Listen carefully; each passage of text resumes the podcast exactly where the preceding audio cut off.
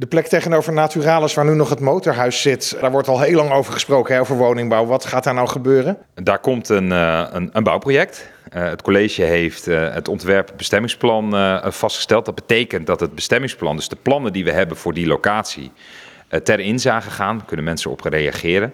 En daar is een plan voor gemaakt. Een groot woningbouwproject, Vondel en Zwaan, op de plek waar het motorhuis nu zit. 576 woningen, waarbij veel sociale huurwoningen, 35% sociale huur, maar ook 20% betaalbare koop. En dus in totaal 70% betaalbaar. Ja, een groot bouwproject, maar hartstikke nodig. Want de woningnood is groot in Leiden. Dus weer een volgende stap voor bijna 600 woningen. Klinkt als een paar flinke woontorens. Ja en nee. Er zitten zeker 2 torens in. Of 2 flatgebouwen. Of hoogteaccenten, zoals dat dan zo mooi heet. Aan de kant van de Plesmanlaan. Een 70 meter. En op de hoek van de Plesmanlaan en de Vondellaan 40 meter. Die toren die van 40 meter die is naar aanleiding van de participatie wel verplaatst. Die stond wat meer in de oorspronkelijke plannen richting de Lage Mors. Nou, uit de buurt kwam van, joh, dat vinden we toch wel heel hoog. Zo dicht bij op onze wijk. En daardoor is naar aanleiding van de participatie is die toren wat verder weg gezet van de wijk. Beetje tegenover de oude IJssel. Dat zou je nog iets noordelijker. Ja, daar bij Heerma.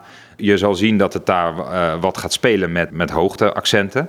Maar richting de Lage Mors, richting de Gerard Brandtstraat, daar komen gewoon woningen. Dus we beginnen wat laag en het loopt steeds hoger op. En er wonen daar op die plek nog geen mensen, hè? Want het zijn allemaal bedrijfsgebouwen. Met 500 zoveel woningen, dat zijn ook heel wat parkeerplaatsen, denk ik. Nou, dat klopt. Hè. Dus het is wel zo dat wij zeggen, dit is een plek dicht bij het Centraal Station. Dus dat betekent dat bewoners geen parkeervergunning meer krijgen voor de openbare ruimte.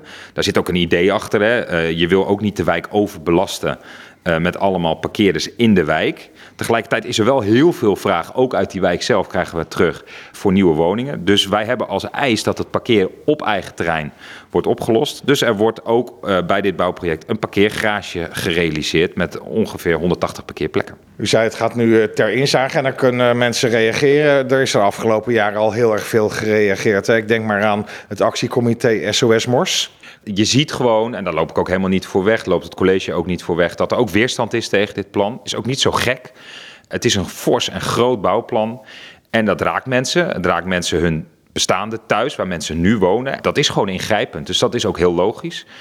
Toch gaan we door met dit plan, omdat gewoon die woningen heel hard nodig zijn. Dus we hebben wel naar de buurt ook geluisterd. Hè. Er zijn ook een aantal aanpassingen aan het plan gedaan. Ik vertelde net al over de verplaatsing van die toren.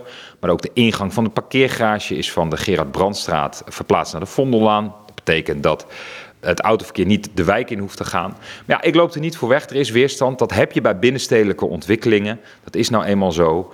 En toch, uiteindelijk moet ik al die belangen afwegen. En is het belang van het tegengaan van de woningnood en de vraag naar die woningen dusdanig groot dat we een volgende stap zetten met dit plan.